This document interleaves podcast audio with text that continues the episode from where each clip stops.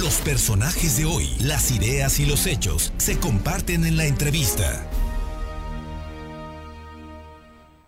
Febrero, febrero es el mes del amor y de la amistad. Y bueno, el día de hoy para hablar de un tema que sin duda es interesante, especialmente para los jóvenes, pero también para los papás de los jóvenes, es el tema de las nuevas relaciones que se están dando en esta sociedad, que está cambiando radicalmente. Y le agradezco mucho a la maestra Mari Carmen Mora Ávila, orientadora educativa del programa de apoyo y seguimiento al estudiante de la UPAEP, que podamos platicar. Mari Carmen, las cosas están cambiando, los temas tradicionales se están volcando, hay noviazgos abiertos, cerrados.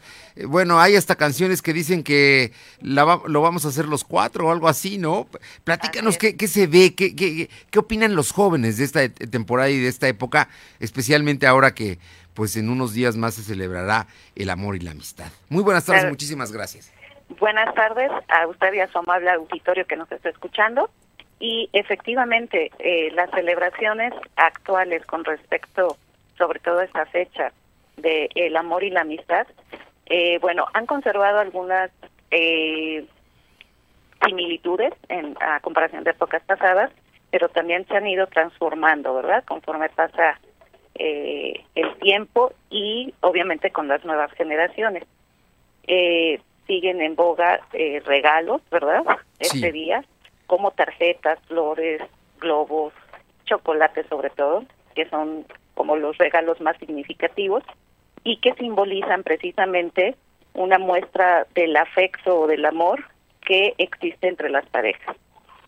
Y bueno, también es importante mencionar que a veces hasta incluso es motivo de conflicto, ¿verdad? Eh, se sabe que incluso en este día, 14 de febrero, puede llegar a haber rompimientos en las parejas, precisamente por esto que comenta, que probablemente se descubren infidelidades. Bueno, e, es, que verdaderamente las cosas están pasando de una manera tan vertiginosa que en ocasiones los jóvenes, eh, yo, yo ya no sé si se declaran o no, eh, cómo le hacen, en fin, eh, son compañeros, son amigos ocasionales, hoy sí, mañana no, en fin, estamos viendo cosas que antes no veíamos, eh, Mari Carmen. Así es, incluso hay un término que se estila mucho ahora entre los adolescentes jóvenes que se llama eh, ser galanes. Y esto de ser galanes significa que van a empezar a salir porque se gustan mutuamente y empiezan a tener citas, tal vez un café, eh, ir a bailar, etcétera, comer. Y si en ese trayecto ellos se sienten cómodos porque tal vez encuentran intereses afines, etcétera, más allá de solo gustarse físicamente, entonces pasan al siguiente nivel, que es ya el noviazgo. Y bueno, antes se acostumbraba que fueran los varones quienes propusieran el noviazgo. En la actualidad eh, puede ser tanto la chica como el chico quien tome la iniciativa de proponer eh, el noviazgo, ¿verdad? Eh, estamos platicando con la maestra Mari Carmen Mora Ávila y es orientadora educativa del programa de apoyo y seguimiento al estudiante. ¿Cuáles son los casos más frecuentes que llegan precisamente buscando esta orientación, eh, Mari Carmen? Sobre todo llegan eh, ante casos de infidelidad, es decir, eh, sigue presentándose más eh, de chicos a chicas y entonces las jovencitas acuden pidiendo orientación de cómo manejar eh, la, la, infidelidad o incluso la ruptura por infidelidad eh, con su noviazgo. Ya sea que se deprimen o eh, a lo mejor eh, sorprendieron al chico que tenía otra relación, etcétera, etcétera, y no saben cómo manejar la, la situación. Bueno, eso pasa con los jóvenes, pero también pasa con los adultos, ¿no, Mari Carmen? Sí, efectivamente. De hecho, eh, está comprobado que la manera en cómo nosotros establecemos nuestras relaciones, primero en los años de vida iniciales, es decir, con nuestros padres, repercute enormemente cuando somos adolescentes. Y la manera en cómo nos relacionamos cuando somos adolescentes se va a ver reflejado en nuestra vida adulta. Entonces, si desde la juventud yo eh, soy mujer, eh, tiendo a, a ser sumisa o tiendo a tolerar infidelidades o tiendo a ser codependiente, que es un fenómeno que sigue pasando hasta nuestras eh, épocas actuales, entonces altamente probable que cuando esté en mi vida adulta elija el mismo tipo de pareja.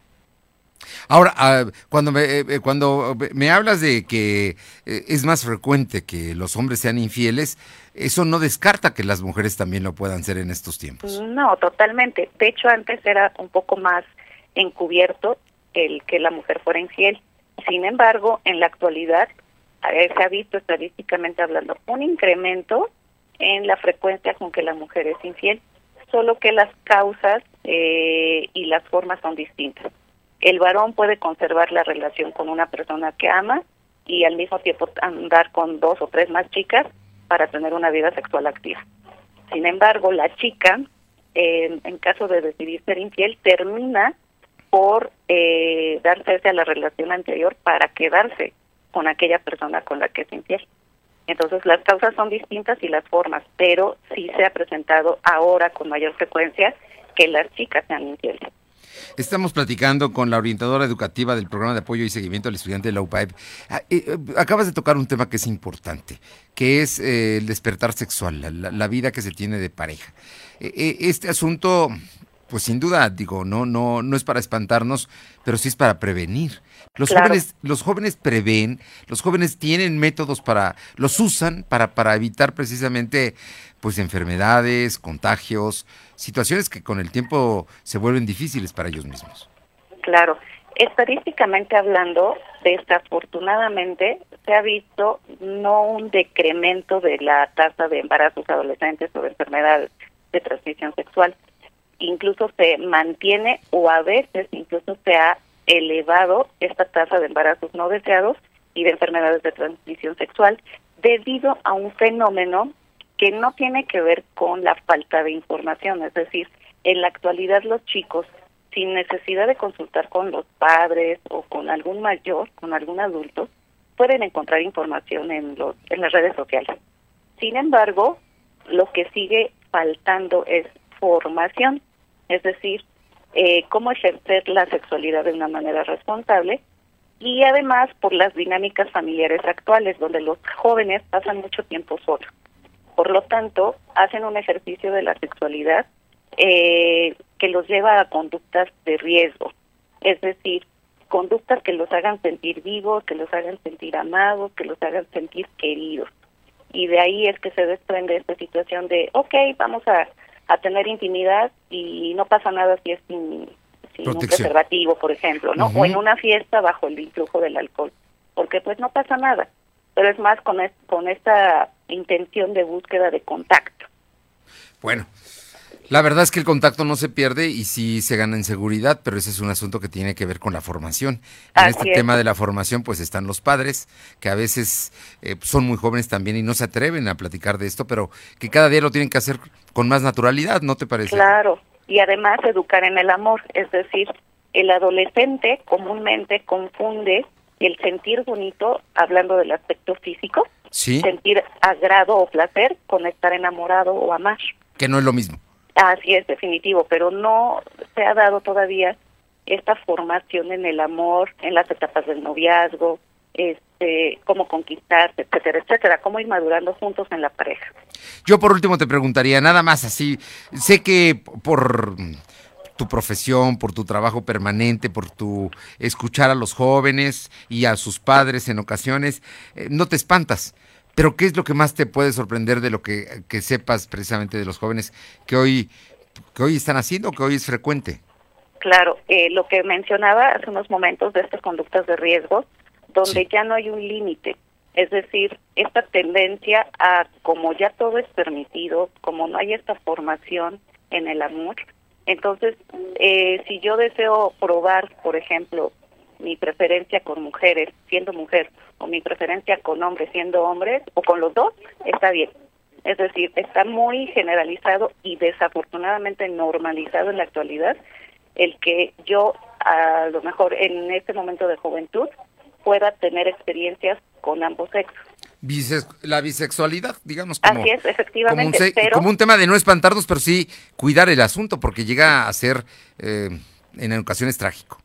Claro, y conductas de riesgo que a la larga me van confundiendo y no me permiten tener un desarrollo eh, adecuado de esta identidad sexual. Bien, Me, creo que es un asunto que hay que seguir platicando, Mari Carmen Mora Totalmente. Eh, creo que es muy importante, pero hay elementos que creo que son, no, no se pierden, que es el amor, el los padres tienen que escuchar, tienen que atender y tienen que cuidar. Así es, y ser un modelo también. También, bueno, habría que empezar quizá por ello. Tal vez.